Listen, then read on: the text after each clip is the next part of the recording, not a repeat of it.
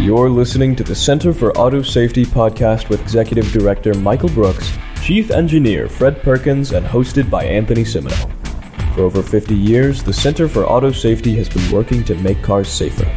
Find out more at autosafety.org. Okay.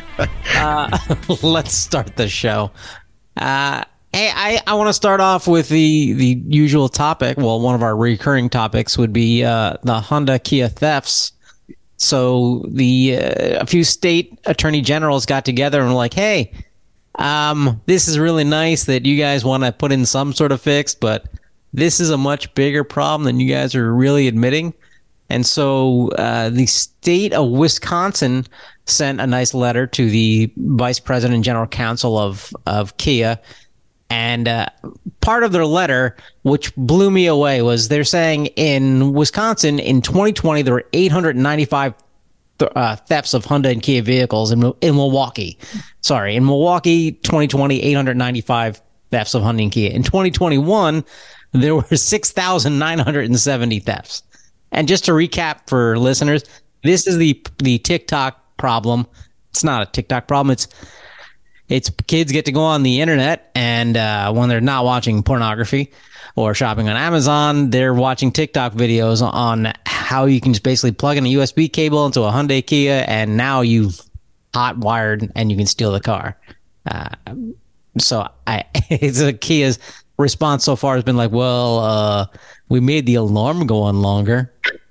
They they they really really kind of responded slowly here, and this is a, a letter from it's it's from 23 attorneys general to uh, Hyundai and to Kia, saying you know you've really rolled out fixes to this thing slow, which is, you know, if you listen to our podcast, and they say basically the same thing we're saying, you know, you've rolled out, you know, these manual locks that you that they've been giving away for people to put on their steering wheel. They've rolled out a, you know, I think it was a few hundred dollars by the time you got it installed security system that they were going to put in your car. And then ultimately after about a year of all these you know fake fixes that were ulti- that were going to cost consumers money they came out with a software update that in many ways basically fixes the original problem which is putting an immobilization device on these cars so the key has to be around for them to start rather than just a usb cable um, and you know, like we said, this, the, you know, the cons- the consumer satisfaction program or whatever they're calling this as they roll it out just isn't good enough. This needs to be a recall. The attorneys general cite multiple deaths and all sorts of other crimes in the letter um, that have been caused by this problem. It's pretty clear safety issue both on and off the roads, and um, it's another reason why we think NHTSA needs to really dig in on a cybersecurity standard that's not only going to protect our cars from, you know, international bad actors and potential terrorism, but also from the folks in our neighborhood who want to steal our cars. So if I have one of these vehicles, what should I do? Go get it fixed as soon as possible when they have this software update available, which I'm unclear at the moment as to whether it's actually available for folks who pull into their Hyundai or Kia dealer. Well, you should also check with your insurance company to verify that your car is in fact still insured, because a lot of the insurance companies have been pulling their policies from uh, certain models of Kia. And you know, on a related subject, Kia and Hyundai have also been charged with employing underage, undocumented people throughout Alabama and Mississippi. Through their uh, you know, through their suppliers. Through their suppliers. uh, yeah. and you know it could be a software supplier. So I, I you know I think there's a coupling here because there's really a limit on what you can expect from illegally employed teenagers in developing software. Uh, you know I, I still think that that's a refuge for people who've had some technical training. What, what do you think anthony I mean, I was told that uh, Chat GPT writes all software now. Oh yeah. Uh, uh, maybe that's maybe that's the issue. Um, but anyway, if you have this vehicle, uh, the first thing you should do is make sure you're subscribed to this podcast. you know, because your car's already been stolen. So you got a few minutes while you're waiting for the police to show up. So go online, go on iTunes, Spotify, whatever platform you're using for this, and make sure you're subscribed. Personally, I use Google Podcast. Click a little subscribe button. Go ahead and do that. And uh and then call the police. And then eventually by that time you the police will show up and you can be like, kids stole my car. Um which is crazy because kids bu- illegally built the car too. I don't know if that part's true. Um, let's talk EV batteries. Uh, so this was a surprising article about the repairability of EV batteries. Um, it turns out that if your uh, electric vehicle is in some sort of a- accident or damage, uh, that the insurance companies might not be able to repair the batteries. Instead, they have to scrap the entire thing, which is um, which is uh, scary um, because you know we're we're uh, the idea behind buying these EVs is uh, they make you feel good about yourself. No, it's uh, you know for sustainability and things like that. And what I've read and been told and and seen examples of is, hey, after these batteries wear out, quote, they're not powerful enough to power your car. You can basically send them off, and they can be supplemented to power your home or the grid or something else. There's still a lot of life in them, but it turns out um, a lot of these EV manufacturers aren't making it possible to repair the batteries. from this article from Reuters, um, the quote is While some automakers like Ford and GM said they've made battery packs easier to repair, Tesla has taken the opposite tack with its Texas built Model Y, whose new structural battery pack has been described by experts as having zero repairability. Tesla did not respond for comment, which isn't surprising. Well, I mean, uh, this isn't too surprising, I guess, to us because we've seen how even the smallest errors in the manufacture of these batteries can lead to fires and other battery issues um, that result in you know potential safety problems out there. And and the real issue here, you know, I think even even in addition to that is the, the manufacturers like Tesla are basically hiding the software, the battery management system from anyone who wants to look at it. So an insurance company has absolutely no way to evaluate after a crash whether whether this battery is going to continue to operate safely um, and you know in teslas the battery is built into the frame so it's going to be subject to a, a lot of the forces that take place in a collision so there's probably a you know a very good likelihood that even in some somewhat minor collisions that the battery packs uh, making up the full battery for each Tesla could be damaged. Um, I think that's it's it's a problem, you know, for for all manufacturers. I don't I don't think you know we've seen you know recently we saw and we'll probably talk about this later the Ford Lightning recall where these manufacturers are having to be incredibly careful about the the manufacture and installation of batteries um, because they're you know a hot topic politically. A lot of people want to buy them, and any potential danger is often you know talked about a lot in the media, and it can put off potential buyers. So it's important for them to get it right. And what we're seeing in this article is that even if they're getting that part right, if if these batteries are being destroyed and having to be salvaged in minor collisions and replaced with new batteries, then we've screwed up the entire environmental promise of EVs. Oh yes, and uh, you know we've discussed in the past that environmental pro- uh, environmental promise is a promise that has yet to be fulfilled. But I also want to point out that this is a, a part of a long tradition of American corporations uh, privatizing profit and socializing the cost. Because what basically what you know what we're seeing is that Tesla with the integrated design, it's probably lighter and less expensive because it uses somewhat less material than a design that would properly make it easy and economical to replace batteries if damaged. But what Tesla has done is they've uh, effectively thrown this whole problem over to the insurance companies. Now, as the insurance companies raise their rates to cover this egregious example of bad design, all of us have to pay for that because we're all paying our insurance premiums. And this goes into the pool of insurance risks that they have to cover. Uh, this is very little different than a major company dumping their effluents into the river and letting the government worry about cleaning it up rather than taking responsibility for it themselves. So uh, I don't know if that was their intention, but that is in fact the result. They're privatizing the cash flow and the profits, socializing the serious costs associated with this.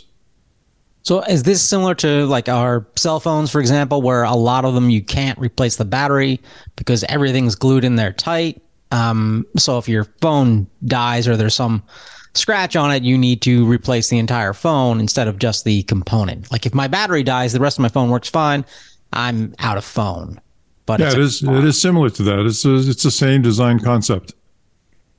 Okay. Now your phone your phone is lighter and cheaper because instead of making it repairable, they just glued it into place.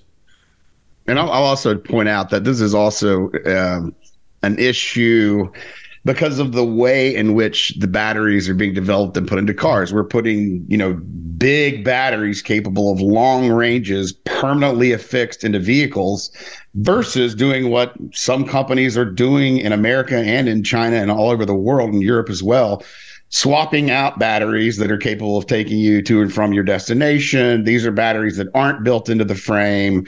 They won't be, um, you know, they won't result in the vehicle being totaled if there is a minor collision. They, that so it's a, you know, it's in many ways a better alternative, but it's not one that most manufacturers are choosing to pursue in the United States. I have a flashlight in my house that has a lovely modular design. And when the battery wears down, I open up the case and pop in a new battery. And of course, um, environmentally securely dispose of the used battery. But that's a lovely modular design. There's a long precedent for that. And um, it's not obvious at all why that same precedent hasn't been adopted by the electric vehicle manufacturers. Okay, so I, I think I've read about this before where so I have an EV in this kind of scenario, and instead of worrying about range, I'm well, I don't know, maybe I'm subscribed to a service. And instead of pulling into a place to get charged, I pull into a, a bay or something like that, and they drop my battery out, put a new fresh battery in, and I'm on my way. Yeah, there's a there's a Chinese company that is in that, trying to develop that business. They are actually uh, have opened a facility in Europe, maybe yeah. a couple of facilities to do that. I think the name of the company is NIO, if I remember right. That sounds right. okay. And no one in the U.S. is doing this? There actually is. There was a battery swapping company I saw an announcement from the United States just a couple of weeks ago. Um, but I don't remember their name. Is there any? Maybe, maybe it's Ample. Okay. Was there any safety concerns around this approach or design, or is this we don't know? Oh, sure. I mean, there are safety concerns. There are always safety concerns. I mean, these I battery, Go ahead. Sorry, Michael. Uh, I think our safety concerns there with the replacement batteries are kind of it, they reduce a lot of our safety concerns around the added weight of EV batteries that are going into vehicles. If we're putting a battery that gets you, you know, to work and back on your commute, say a 50 mile range battery in your car, it's going to weigh a lot less than a 250 mile range battery. And if you are in a crash, then there's going to be less weight transfer between your car, the other vehicle, or whatever object you hit. There's going to be, you know, uh, less catastrophic results simply based on lower weight involved. Um, so that's really where I think battery swapping contributes to a safety benefit here. Um, you know, there may be safety concerns we haven't even considered around battery swapping. I know that with lithium ion batteries, there is going to be some concern over, you know, potential fires in these facilities that are storing dozens or hundreds of batteries at the same time. That seems like a, you know, something that where they're going to have to be a lot of safeguards and, and systems put in place to manage the, uh, the, you know, the inventory of batteries. Um, but other than that, I mean, I think the weight reduction that could be accomplished by battery swapping itself could could reduce a, a, a lot of the potential problems we're seeing with some of the heavier EVs and very large pickups and SUVs that are that are hitting the roads in the next year or two. Well, I'm with you on that, and you know, one of the reasons why I'm a fan of efficient hybrid vehicles is because the overall weight comes way down. You got a smaller battery in it, and you have much higher thermodynamic efficiency than you've got in a conventionally powered car. Uh, thermodynamic efficiency is ultimately what's going to drive the environmental consequences of the vehicle that you're in. Um, and the other thing about swapping the batteries that you got to recognize is that these are really big. They weigh over a ton, sometimes a couple tons. They've got a lot of energy stored in them.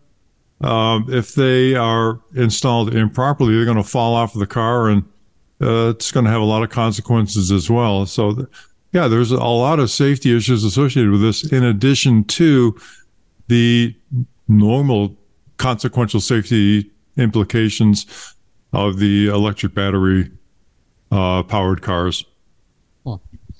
Well, hey, listener, have the police arrived yet? Have you started filling out the report on your Hyundai Kia that a 14 year old just stole? Um, have you subscribed to the podcast? Have you started becoming a monthly donor? No? Well, well, uh, you're waiting for that to happen. Uh, here's some news. Since you're the driver, good thing you're not sitting in the back seat. Um, if you can, try never to sit in the back seat of a car, mainly an SUV. Uh, the Insurance Institute for Highway Safety came out with a good report saying that rear passenger protection falls short in most midsize SUVs.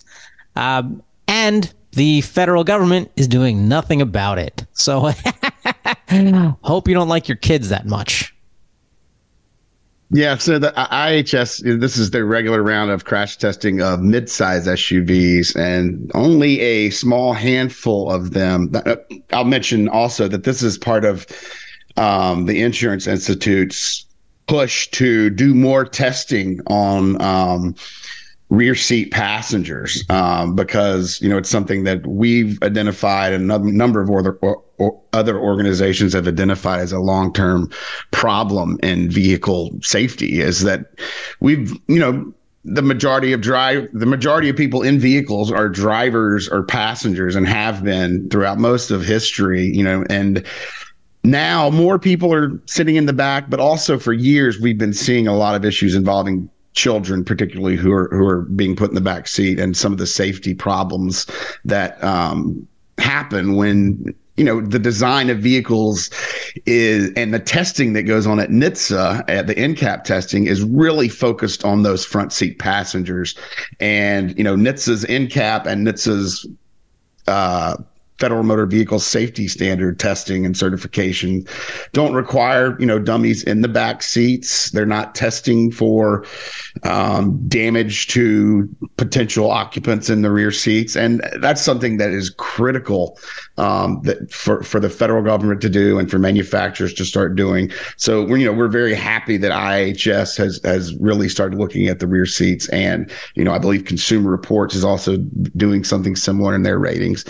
Um, but you know, basically, it's been you know 50 years in some cases since some some rear seat problems that have been identified have sat there and not been fixed. The one that we we have worked on most often is the um, problem with front seat uh, collapse. So the front seats collapse into the back seat, which results frequently in the driver or passenger in the front seats head uh, making contact with children in rear seats. Um, they can be in car seats or sitting in the passenger seat or booster seat, um, which is a terrible and devastating uh, tragedy. I mean, it happens a lot. There are children who are killed and there are many children who are left permanently injured.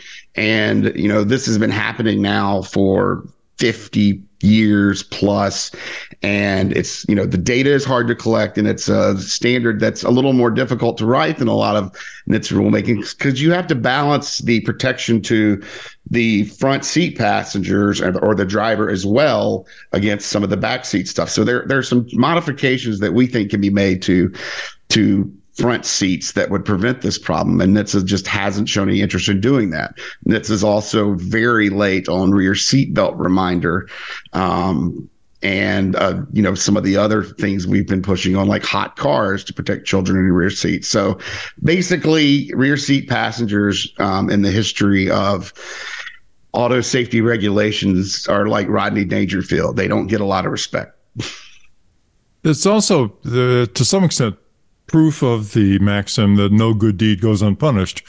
The you know as, as despite all these horrific injuries that have been going on for a long time in the uh, back seat, the seat back collapse, and the other items Michael has talked about.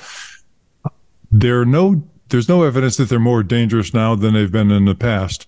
Part of what we're seeing is that the front seats have been getting a lot safer. So in absolute terms, the rear seats aren't necessarily any worse than they've ever been. But in comparison with the safety improvements that have been made in the front seats, in relative terms, they're getting to be much worse than they were before. They don't have the same safety features that are available in the front seat. And simply, they don't have the attention from the regulators that's needed to make them as safe as the front seat passengers are, are you know, now benefiting from that technology. Is there anyone doing a good job or an acceptable job? Yes, according to the same study, IIHS, they had some good ratings for uh, I think three of the SUVs they tested. I, I, I think it was Ford. Four, two. There were two Fords. I think the Explorer, maybe the Mach E, and the Tesla Model Y. Which well, and they had the Subaru is, Ascent was in yeah. there and in a good category too. Okay. So and, yeah, there were some good ones. Eh, who who are the ones that are just you know a room full of knives and sharp edges in the back seat? well, there were there were some mar- there were some poor ratings. So the poor ones were the Honda Pilot, Honda Hyundai Palisade, Jeep Grand Cherokee, Jeep Wrangler, Mazda CX-9, and Nissan Murano. So that's something to consider if you're buying one of those vehicles and you plan on putting anyone in the back seat. Yeah, so if you're looking to replace your Hyundai Kia that was just stolen by a 12 year old, the kids keep getting younger. It's crazy as time goes on. Um, maybe avoid those cars, um, or you know, put your enemies in the back seat. I don't know. so uh, I think it's time to go on our to our special guest this week.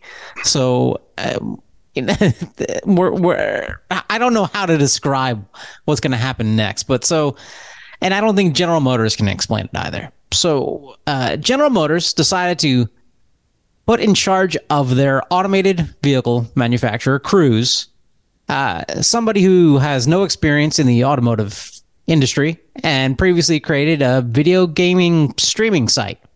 And uh, possibly the most brilliant person I've ever come across in my life. There was an interview with him in last week in Fortune. And so what I would like to do now is is is have both Michael and Fred just ask me questions as this Kyle Vogt person, and I will just use the the exact quotes he puts in this interview that he knew was being recorded. Um, and again, he managed to graduate from MIT, which I do not in, think in his case stood for the Massachusetts Institute of Technology. Might have been the the Miami Interstitial something. I got nothing. Look, I'm on. Give I'm, up, Anthony. Just COVID. give up. You, you really, you really have been triggered by by Mister. I think it's Vogt. It's it's the American fantasy of failing upwards. Um. so yeah, let's. So you know, Anthony, I had you know just a general first off question. Yeah. How how far are we from seeing self driving cars taking people to and fro? Look, there's no point in driving yourself today, even though we all do. Uh, you know, within 10 years, driving will be a hobby like riding horses is today.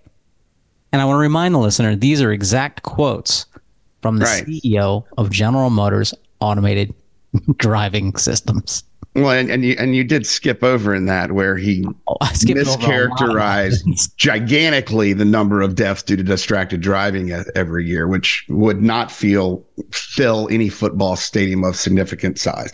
It is a huge problem, and there are thousands of Americans that die every year due to distracted driving, but there aren't nearly as many as is being suggested um, here to promote robot car driving over humans. But I mean, let's just start up. There's his exact quote is there's no point in driving yourself today. What world does he live in?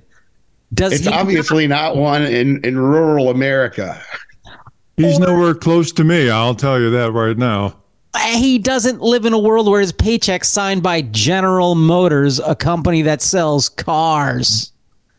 Like, you know, it's hard for people to understand something when their paycheck depends and they're not understanding it.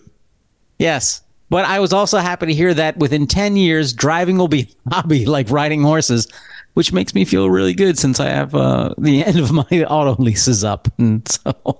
May I point out Please. that there is no empirical data, zero, known, nine, NICTA, nothing, that shows that self driving vehicles are even as good at humans under benign circumstances. And there is empirical data that shows that self driving vehicles, based upon the latest data released from our friends at Waymo, is at least 1,500 times as hazardous as human drivers in terms of the critical factors in a crash deriving from a defect in the vehicle. That's a critical parameter. So, you know, that factor of 1500 in relative safety is something that I think people need to address rather than the fantasy that in 10 years we'll all be in the Jetson family. Yeah. uh, Kyle goes on to say that um, a lot of congestion problems are because of how humans drive. Uh, basically, he thinks that humans are really bad at driving. He's clearly never been in a GM cruise where it decides just to stop working. Yeah, that's um, that, that's an odd statement to make when you know your your your vehicles can't figure out what a fire hose is and whether or not to run over it. You know, it's it's to me. I mean, saying that it, it's this is just the mantra that that the the lobbyists and the manufacturers have been putting out over and over again. We see it with that 94% human error study that's touted over and over again, which is very flawed.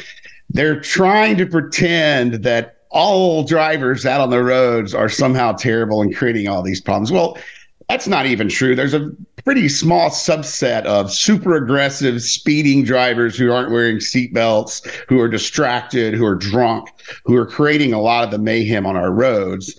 And I would say there's probably you know 50 million drivers in America right now who can drive a whole hell of a lot better than one of the cruise vehicles that keeps stopping the middle of San Francisco roads.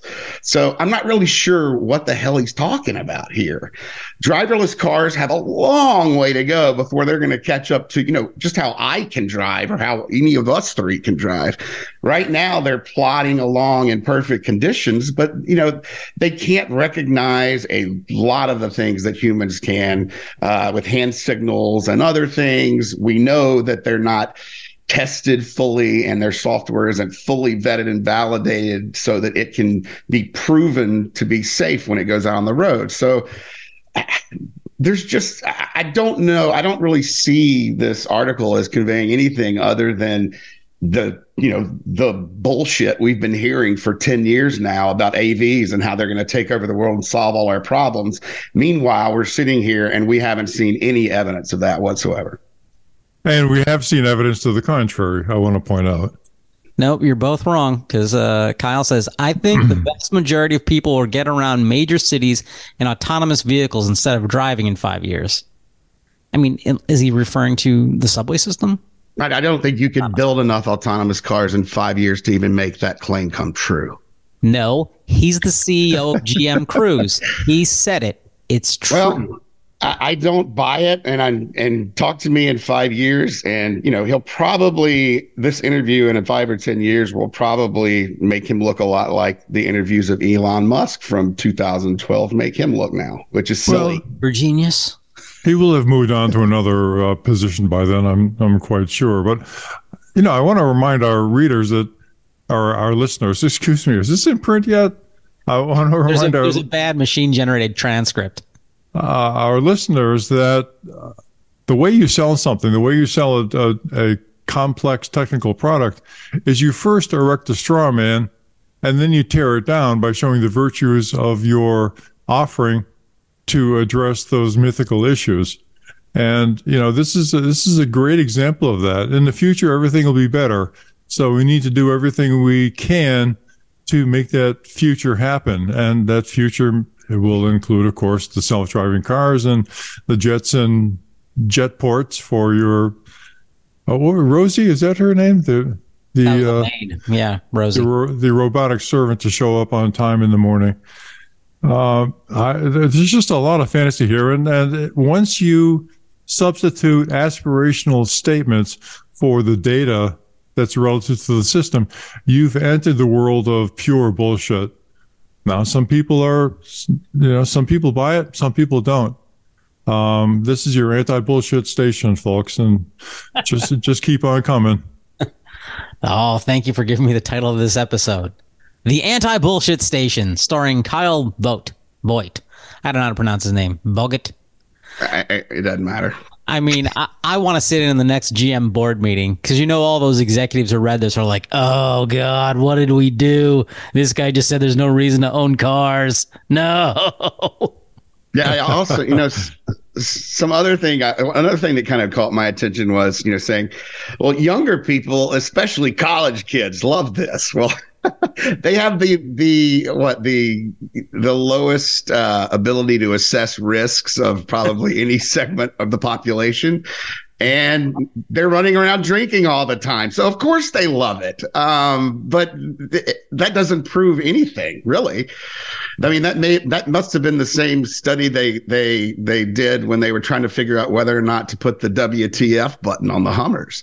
Uh, let's find a population of people that just loves this stuff and, and tout it to them, even though it's pretty clearly not ready for the big time. Look, our biggest comp- competitive obsession is not other people building AVs, but people taking human driven rides. How dare you get into a car driven by a meat bag? And that's one of the one of the more absurd things about the push for AVs that continues to crop up is how autonomous vehicles are somehow going to um, assist the disabled with with access to transportation in a way that already available services that don't involve million dollar cars do um, through rideshare or taxis and other ways. So that's you know you, you'll continue to hear us talk about the use case for these vehicles um, because there may be a use case for autonomous trucks. There, there's certainly a use case probably for off-road autonomy and a lot of the and a lot of construction and mining and other heavy equipment trades. Um, whether or not there's a use case for passenger vehicles uh, that can drive themselves autonomously. There certainly isn't at the at the cost they are right now. Maybe in 10 to 20 years when when some of the cost of the tech and the software and hardware design have gone down significantly this is something that that might be a plausible use case but 5 to 10 years not going to happen And hey, look, when this becomes just a hobby like horseback riding, this will be a future Olympic event. Hailing a cab with a human in it. Yeah, maybe like horseback riding, they could establish races for cars that have human drivers. That would be an innovation that you know a lot of people would like to see. That sounds fun. Uh, speaking of, is there a use case for this? I think it was uh, CNBC had a great video this week talking about how all of um, businesses, uh, not video game streaming services, but actual businesses, Ford and Volkswagen and, and Uber and Lyft, they've all scaled back their automated vehicle expenditures and whatnot because they realized there's no way to make money at this. like there's it turns out there there just isn't a use case to have a fleet of robo taxis in the video they which we have a link to uh, they post they basically sat down and did the math they'd have to have something like um, about half of all of the taxis cabs that run in new york city all of those would have to be robo taxis like in full use 10 hours a day. Uh, and that would be break even. I mean that's a lot of cabs and that's that's that's 5000 robo taxis and that would just be just for new york city. Um, so it's fascinating because I assumed there would actually be a business model, but these guys have spent billions of dollars and said, uh, we're not going to waste our money on this anymore. A lot of mature companies have a professional called a risk manager who looks at the technical and business risks associated with any new business venture and their existing business ventures and says, yeah, this is a good idea, or no, that's not a good idea. These tend to be green eye shade people who have a very clear vision. Uh, immature companies tend to not have risk managers because everybody knows that whatever they're doing is the future and that's just the way it's going to be. So my guess is that Cruise doesn't have a risk manager uh, very high up in the management chain. So this uh, green eye shade people, is this like they're doing advanced mathematics? Like, do you need to go someplace like MIT, or is this you need to like finish the eighth grade level of math? I think they're using something called algebra from time to time. So okay, eighth grade education. There you it go. It can come in handy. Yeah. Ah. I, I gotta take a, a, a break and just a little breath and just kind of get the stupidity out of my brain. But while well, doing that, you should donate. Thank you for your advocacy of the GM Cruise point of view, though. We appreciate that. It's like they wanted to. Hey, Elon Musk sounds like he's a, a lunatic. Let's get our own lunatic. Um, okay, so uh, Michael, tell us about this wild story about driver monitoring. Um, what's that that's all i got for the intro yeah it was kind of a it was a good kind of a, a deepish dive into driver monitoring and it's uh, they were you know when we think about driver monitoring we're hoping it can be something that detects when people are distracted, people have a medical condition, people are drunk, people are on drugs, uh, people, you know, frankly, I wish it would apply when people are operating recklessly or speeding to prevent that kind of behavior. I'm not sure if that's something the majority of Americans are willing to accept yet, since people love their speeding. But Boom.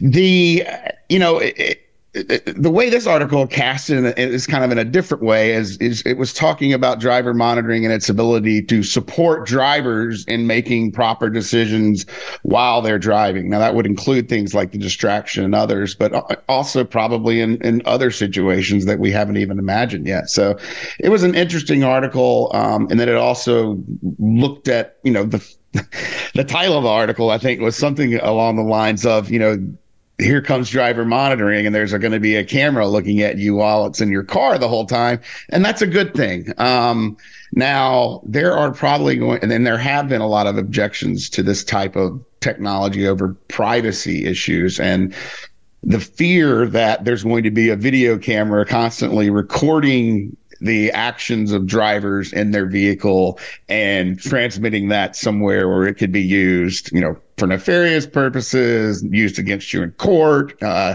n- number of other reasons. I mean, there, a privacy advocate can probably come up with a thousand reasons why they wouldn't want that type of thing working that way. Um, but you know, in, in our world, driver monitoring is not going to be something where there's going to be video preserved. It's an active system that's basically continually evaluating the driver, kicking out the old inputs, bringing in the new, and, um, you know, basically making vehicles safer. We hope it's got a long way to go. Um, and it's probably going to be, five to 10 years before NHTSA is even able to think about putting some type of regulations around it. Um, but it's something that ultimately may help in this giant move to these level three vehicles that are being advertised in some pretty crazy ways, really, you know, as giving drivers the opportunity to take some time off while you're driving and focus on your coffee and your movie and your newspaper and you'll you we've started to see those messages and they're a little troubling because we know that there's probably not a good enough driver monitoring system being installed in vehicles right now to allow for that type of behavior. And um, it's an area that where a lot more research and, and uh, you know a lot more investment is needed by the automakers. Wrong. Five to ten years no drivers. It's all robo taxis eliminate the driver, eliminate the driver monitoring system.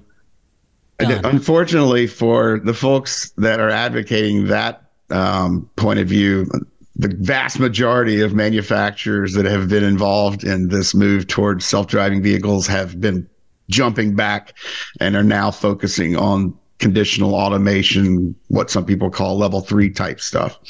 They're weak. They will lose. GM Cruise will crush them. Thanks, Kyle. with more BS. You, you were supposed to go out of character after that I, segment. You know, I couldn't hold it. Again, it's the the COVID brain happening. It's it's my my Bill Gates microchips are failing or they're overacting. I'm not sure. Um, I, let's uh, let's jump into the the Tao of Fred. There's another article we can touch on, but that would just take me away for hours.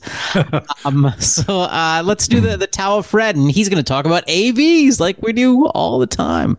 Take it away, Mr. Perkins. You've now entered the Tao of Fred. Uh, thank you so much. Uh, so we're still talking about the AV Bill of Rights, and uh, still waiting for your comments, by the way, listeners. So we're eager to have you chime in. This week, uh, the basic principle is AVs shall expedite first responder safety and safe recovery of persons injured or killed after a crash, including providing means to readily render vehicles safe for first responders, second responders, and bystanders. So that's a that's a mouthful. What does all that mean? Um, AVs need to be designed so that they don't kill people after a crash.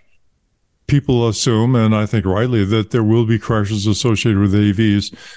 Uh, AVs are, have a lot of complex design features. We talked earlier today about some of them having integrated battery designs, some of them having modular battery designs. All of these have their their own way of connecting to the vehicle electrical system. All of these have to be somehow effectively disabled or neutralized in order to make the uh, post crash vehicle safe to work around. Um, and in a crash, there are typically a lot of emergency personnel in the vicinity of the crash. There are police officers, there are uh, firefighters, there are probably EMS frequently around them. And all these people need to be protected. So how does, you know, what have you got to do? Uh, my opinion is that what you've got to do is you need to include and conspicuously display markers and instructions that allow first responders to expeditiously immobilize and render the AV safe. Um, it's not ever going to be appropriate for a firefighter to have to carry 1500 pages of reference material that they need to look at before they get into a vehicle and try to save somebody's life. If the vehicle is on fire, you know, they've got to act very quickly. So there should be a standardized approach that marks these vehicles and says, you know, pull this lever to uh, break the electrical contact or, you know, don't cut here because you have a power cable. There's a lot of hazards associated with EVs that, you know, need to be covered, need to be readily visible to the emergency responders so that they don't get killed and so that they can effectively save the people who are inside the vehicle. Um, so the corollary of that is AVs must provide easily understood markings and instructions to render the vehicle inert and safe for towing or carriage and or storage after a crash. Many EVs, many electric vehicles have reignited after a crash, or first of all, they have ignited after a crash because of the battery contents. Uh, we've talked about EV fires in the past. Many of these vehicles will reignite hours or days after a crash due to some defect that takes a while to build up or a short circuit or something happening in the batteries. Uh, sometimes these batteries will be spread all over the crash scene after an EV crash.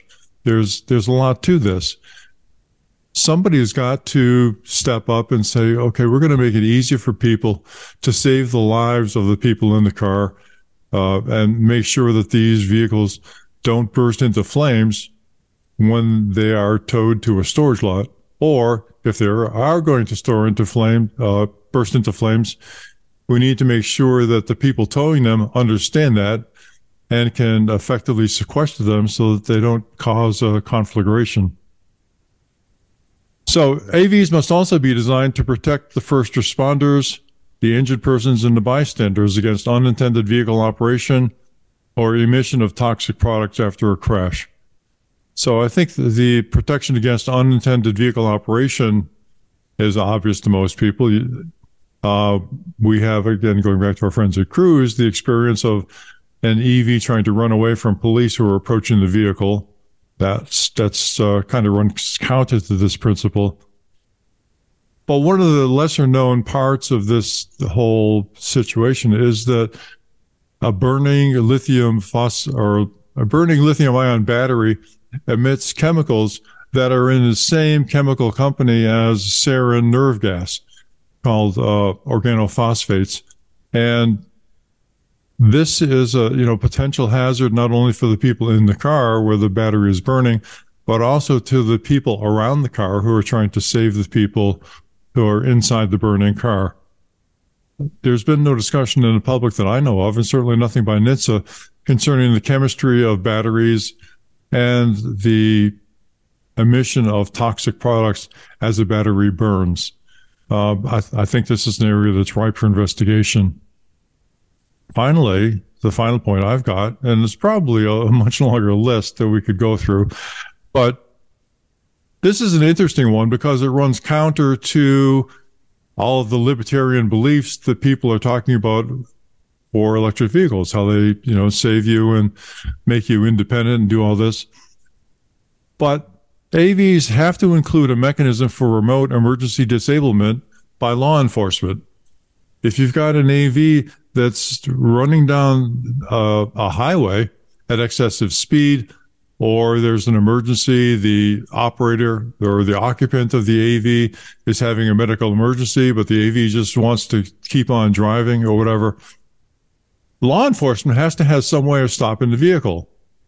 Right now, their only option is to physically put a barrier in front of the vehicle that the EV is going to crash into. There's got to be a better approach. There's got to be some way for law enforcement to be able to intervene and stop the operation of a self-driving vehicle in order to save the lives of the people who are inside the vehicle or to save the lives of other motorists or bystanders. These are, remember this, there's a lot of energy in these things. They're like hand grenades walking around uh, with the pin pulled. How? So I, I think the question needs to be asked is how is law enforcement going to enforce the law where you have a machine operating this massive, dangerous vehicle rather than a human being that you can alert and ask to stop the car? You know, what happens when the police stops the car? The lights go on, the siren comes on. There's there's a lot of ways of contacting the driver. Is the EV going to respond somehow to the flashing blue lights or the officer or the, the loudspeaker on top of the officer's car? Uh, I, I, think this is a huge sleeper issue that really needs to be addressed. How is law enforcement going to do its job? Even going beyond that a little bit, how is law enforcement going to verify that the hidden safety critical factors inside the control system of the vehicle are all operating properly? whether this is part of a safety inspection or a, a spot inspection of, you know, a highway uh, semi tractor trailer, right? Police will stop tractor trailers and they'll do a safety inspection. They'll look at the tires, they'll look at the records, they'll look at how long the driver's been driving, the logbook, all those things. How is it? How is law enforcement going to look at the status of the safety systems in an EV when a lot of those safety critical features are hidden and not visible, not visually inspectable. Uh, another issue that I think deserves, uh, demands a lot of attention. So, uh, that's a, that's a bit of a speech. What, what do you think? I think AVs are great because you have one less person in the car, one less person to save. Passengers, jetpacks. All of them have jetpacks on. That's how they get out. Well, in your role as in your role as CEO of Cruise, what what is the applicable quote that we can come to? uh, you know, I closed the article. Just having it open was making me dumber. Uh, the applicable quote was, uh, "Look, cops don't pull over AVs. Why would they do it, man?" Yeah, they drive perfect. Cops will never touch them. They exactly. don't need to pull them over. And, and, that GM Cruise that was driving away from the police, cop was wrong. In fact, the cops you know? will be riding in AVs, right? Exactly. Yeah. Exactly. Yeah. I mean, in the Jetson world, there are still police in the Jetson vehicles flashing lights. So is that the the Jetson standard that we need to apply here? But they're robot and, cops, aren't they? And I, and I notice in your comments as CEO of Cruise that you say some of the sensing technology we put on these vehicles can already see through snow, fog, and rain. Well, that's interesting, but it's uh, apparent that some of them cannot see through fog, rain, and so uh, you know. Of course, you know, since you no longer need to have a car, I guess you don't have to consider fog and rain and all this. But never mind, I digress. Uh, you know, I think these are these are really serious issues that are down the road, but I think they really need some attention from the the regulators as well as the people designing these vehicles. You know, uh, we need to address these instead of simply the aspirational comments that in the future everything will be better. Well, everything will be better if you address these problems that we can see today. I don't know. And I've seen some movies that in the future everything is not better. really like you ever see the movie Brazil? Anyway, um, speaking of someone who believes that the everything in the future, everything out of their mouth makes everything better, uh, the Washington Post had this hilarious, great article on the head of Tesla, a guy named Elon Musk, uh, and they had a bunch of interviews with uh, engineers working there and talking about how self-driving has failed. And one of the things, and we've talked about this before, is that Elon Musk says, Hey, I want to save costs. Great idea. So, to self driving cars, let's get rid of radar systems. Because um, there's cameras on cars, and hey, my eyeballs work. Why shouldn't cameras work? Granted, anybody who's ever used a backup camera and it's dirty and you realize it's inoperable would know the answer to this question. But, you know, it, Elon Musk lives in a dirt free world. Um, we can only just imagine what it's like to live there. I can't imagine that's true with all the children he's got from his several households. He are. Oh, the the the thing about the article that I was interested in was the obviously the this belief that just a camera is going to be able to accomplish the entire task of uh, figuring out whether objects in its environment are, you know, I lost my complete train of thought there, Anthony. Um, yeah, I did nothing. I wasn't even looking at you. The um, but it's it's the reliance on this. You know, we've talked about sensor fusion uh, on the podcast and how having more than one sensor looking at the external environment to determine what's there is critical and raises the um, reliability and um, the ability of vehicles to recognize things in their environment to much better lever- levels than just one sensor or one camera alone could ever hope to do. Wait, so um, sensor fusion is that like when I'm driving down the road and I can hear things and I can feel the road conditions? Am I using yes? You're, you I, are a you are a you have multiple sensors that you're fusing in your mind to produce good outcomes for you while you're driving. Uh, and the Teslas are just going based on visual information and based on what we continue to talk about this promise of some type of AI god that's going to make everything better. That's basically with the vision that Musk rolled out when they removed the radar from these cars, saying, "Oh, these cameras can, you know, we we take all the inputs and roll them through our machine learning process, and boom, we've got safety coming out the other end." That's just not how it works, um, and it's not how you know. It's an aspiration to you know we hope that one day cars will be able to learn and create their own rules and make us all safer without us having to do anything but I don't know if that's ever going to become a reality. It's it's a matter of using more sensors and making sure that the inputs these vehicles are getting is are correct. It's what's going to make the difference in the end, and and not all this hype and this reliance on technology where there may not be a solution there. Well, I, uh, I noticed, Anthony, as in your role as CEO of Cruise, that you are quoted as saying, we are working on a next generation vehicle with the necessary technology to handle bad winter weather. So, you know, maybe they're looking at expanding their sensor suite too to make this uh, sensor fusion something that you can actually use. That's something that actually works. Uh, bad winter weather characterizes where I live, but nope. you know, that's not what we're doing. What we mean by that is we're removing winter. Okay. Oh, that's an that's an alternative approach. That's what we're doing global, war, global warming is is invented to promote EV sales. Is that what you're saying? General Motors. Okay, this is what we're trying to do. You got it. We can burn it. All right. okay. Ah, okay. Let's go into recall roundup because then I know uh, you know we have a hard out. Michael's got to run away. he's got to go save the world instead of contribute to our nonsense. Strap in. Time for the recall roundup. Uh, so this week, uh, Ford Lightning, um, they put out a uh, an announcement, a chronology. I don't know exactly how NHTSA classifies this, where they discovered some problems in from February 6th through February 9th. Their engineering team de-energized the high voltage battery packs on a handful of F-150 Lightnings um, during pre-delivery pre-delivery quality check, which I like that they found this before they actually delivered it to customers. Um, so this seems like it was a limited problem, or this is not going to become the Chevy Bolt problem.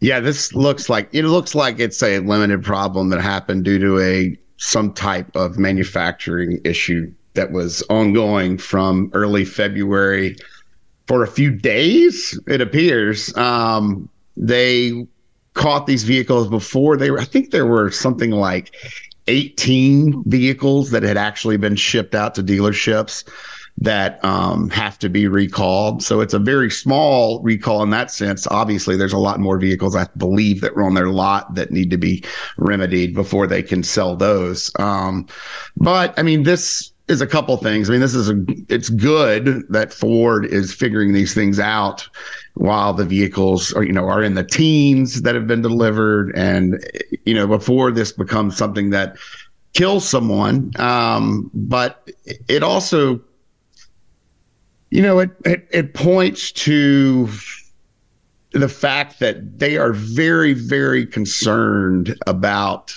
the battery quality that's going into these vehicles. And that's because of the problems that GM saw with the Bolt. It's because of some of the problems we've seen in LG batteries that have been put on a number of different vehicles. There have been some problematic batteries put out there that required, you know, massive recalls that might have damaged consumer confidence in these vehicles. And Ford is doing everything they can to avoid that. So, um, you know, there's more than just safety going on here. They want to make sure that their number one selling pickup truck, when it's electrified, continues to be that. Um, but it is, you know, overall a pretty good job by Ford in getting this recalled quickly um, to prevent, you know, bad outcomes. So was this actually a recall because it never made yeah. it to consumers? Okay, well, okay. Yeah, this was this was actually a recall. That's why they only had to recall 18. They they identified. I think that most of the vehicles that were affected were still sitting on their lot. Right. They said it was all pre-delivery vehicles. Yeah. All right. Uh, the next one we have is another Ford. Um, and this is uh, interesting. It's 1.2 million vehicles because of brake hose ruptures. And in the the non-compliance determination, it says Ford approved service actions for specific populations of edge vehicles in China and South America based on certain unique road parking conditions and driving habit, habits that contributed to elevated, elevated rates of front ba- front brake jounce hose ruptures. So wait, uh, I've never heard of the word jounce before. Um, I like it. I'm going to use it as often as possible. Great. Just don't uh, ask me what it means. okay. Um, so I know, I know. I looked it up. So uh, the Nerd. jounce, the jounce hose is the rubber hose that goes between the chassis of the car and the suspension components. So you know the suspension moves up and down relative to the the frame, at least on a good day. So the jounce hose uh, connects those moving parts with the fixed parts on the car. And so I think what they're talking about in terms of the special conditions is really, really bouncy roads, rutted roads, uh, tough road conditions that'll that just cause like, a lot more vibration. That sounds like Old Town Alexandria at the end of the winter. Absolutely, and Detroit. If you've ever driven in Detroit, it's it's its own test range. But so this was like this recall is kind of the the the opposite of the lightning recall, which happened quickly and expeditiously. Here, you know, Ford has known about this problem in China and South America for four, five, five years now. And they've approved service actions for those folks, but everyone in America who's had this problem hasn't really gotten anything yet. Um, effectively, what this has done is these vehicles are now five years older than they would have been when Ford, if Ford had issued a recall um, or a service action at the same time they did in China and South America. Um, and you know, a lot of those vehicles are now off the roads, and Ford isn't going to have to repair them. They're going to save a lot of money on a recall. Um, so I would suggest that this is this is an example of Ford not doing as good of a job as they are doing on their really popular and very highly advertised Lightning uh, F one fifty. But this is an interesting recall in that they blame not themselves, but they blame the road and the drivers. Doesn't that sound familiar, Kyle? See, if we didn't have drivers in those cars, you hey. I want I want to point out in fairness to Ford, and we like fairness, that uh, something what 30 years ago? All automotive manufacturers are forced to put in place a dual diagonal braking system which means that if you lose one system completely the other system will stop the car safely. And so ford noted that yes this is something they've got to fix but there have been no fatalities or crashes associated with this because of the existence of the dual diagonal braking system. So i want to point out again the efficacy of federal standards for vehicle safety, the fact that the federal standard requires the dual diagonal braking system is what has saved all of the people who would otherwise have been subject to a failed braking system in the Fords. And redundancy is good. Well, it sounds like a, you know, don't get your jounce hose in a twist. Um, I, I think that's what we have because the other, um, the other recall we've already covered that one. Oh, yeah, that's that's the Honda seatbelt recall. Yeah, so Honda anybody who has a Honda out there, make sure you check to see what if that recall applies to you because it's important. You can find that out by going to autosafety.org, going to our vehicle safety check, and choosing your make, model, year, and you'll find all that out. And while you're there, you're like, hey, I want to give you guys five bucks a month. By five bucks a month, I mean 50 bucks a month. Hey, if you're the CEO of GM Cruise, just hand over all of your money. Um, because you're, you're too smart to have money. Like, what good could you do with your money?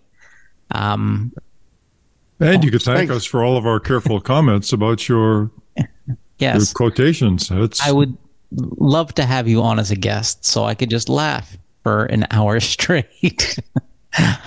oh. Hey, the American dream, failing upwards.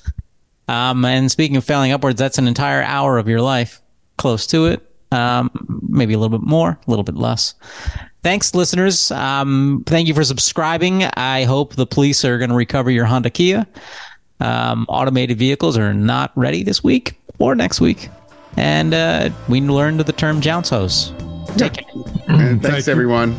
And join us listening. next week for a uh, deep dive on defects. Ooh. You mean like the CEO of GM Cruise? No, no. Oh. He's, he's not a defect, he's an institution. All right. Thanks, everybody. Bye bye. Bye bye. Bye. For more information, visit www.autosafety.org.